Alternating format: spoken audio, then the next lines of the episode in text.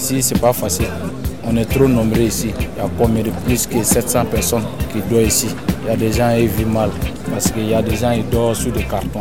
Maintenant, peut-être qu'on va venir me chercher ici et m'envoyer dans un autre pays, alors que j'ai engagé une demande d'asile.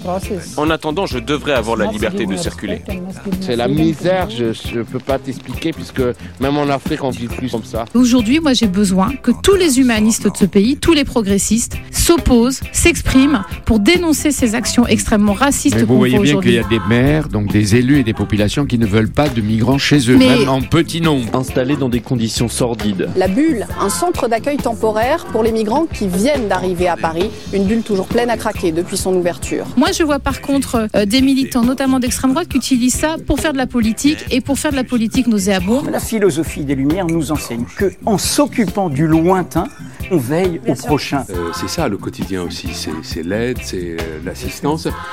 C'est nos frères, vous savez, nos frères humains, ils sont pareils que nous, ils souffrent pareil, et, et donc il faut accueillir comme ça. Est-ce qu'on accepte tout le monde? Est-ce qu'il suffit de mettre le pied sur le territoire français pour avoir le droit d'y rester indéfiniment? Ou est-ce que l'on distingue entre ceux qui sont venus? Pour les nuits les plus froides, un centre d'hébergement les accueille. Mais la plupart du temps, les migrants doivent compter sur quelques associations qui leur fournissent l'essentiel. Des ONG qui dénoncent aussi un climat de plus en plus tendu. Solidarité en France pour l'accueil des migrants, initiative solidaire, sanctions de ceux qui agissent en marge de la loi. Il y a beaucoup à dire sur le sujet. La trame de la future loi sur l'asile et l'immigration, consternation des associations, mais une politique soutenue par l'opinion. Une polémique qui vire au bras de fer. La circulaire de Gérard Collomb veut autoriser des agents de la préfecture à recenser les migrants au sein même des centres d'hébergement d'urgence. La Fondation Armée du Salut y voit un moyen de trier les personnes en situation irrégulière. Avec 25 autres associations, elle réclame sa suspension. Réfugiés, droit d'asile, migration économique, ça veut dire que le tri, les différences entre ces gens qui arrivent, on le faisait déjà. On a un rapport de confiance avec ces personnes et on risque complètement de, de rompre ce rapport de confiance. Ça va, ça va compliquer le, le travail des équipes. Le devoir d'hospitalité, un petit texte contre la politique du barbelé. Il faut se garder des faux bons sentiments. Il faut se garder de toute brutalité.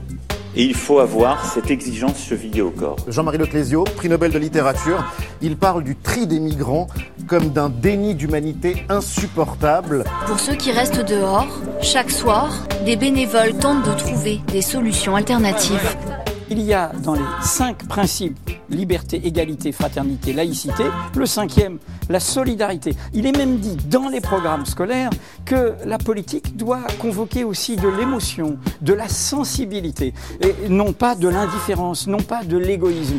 On a simplement moins de migrants qui sont présents sur Calais depuis le démantèlement de la jungle, mais on a toujours des migrants, on a toujours des problèmes. Au niveau d'autoroute, euh, j'ai déjà été bloqué par les migrants et euh, on se croirait euh, en guerre.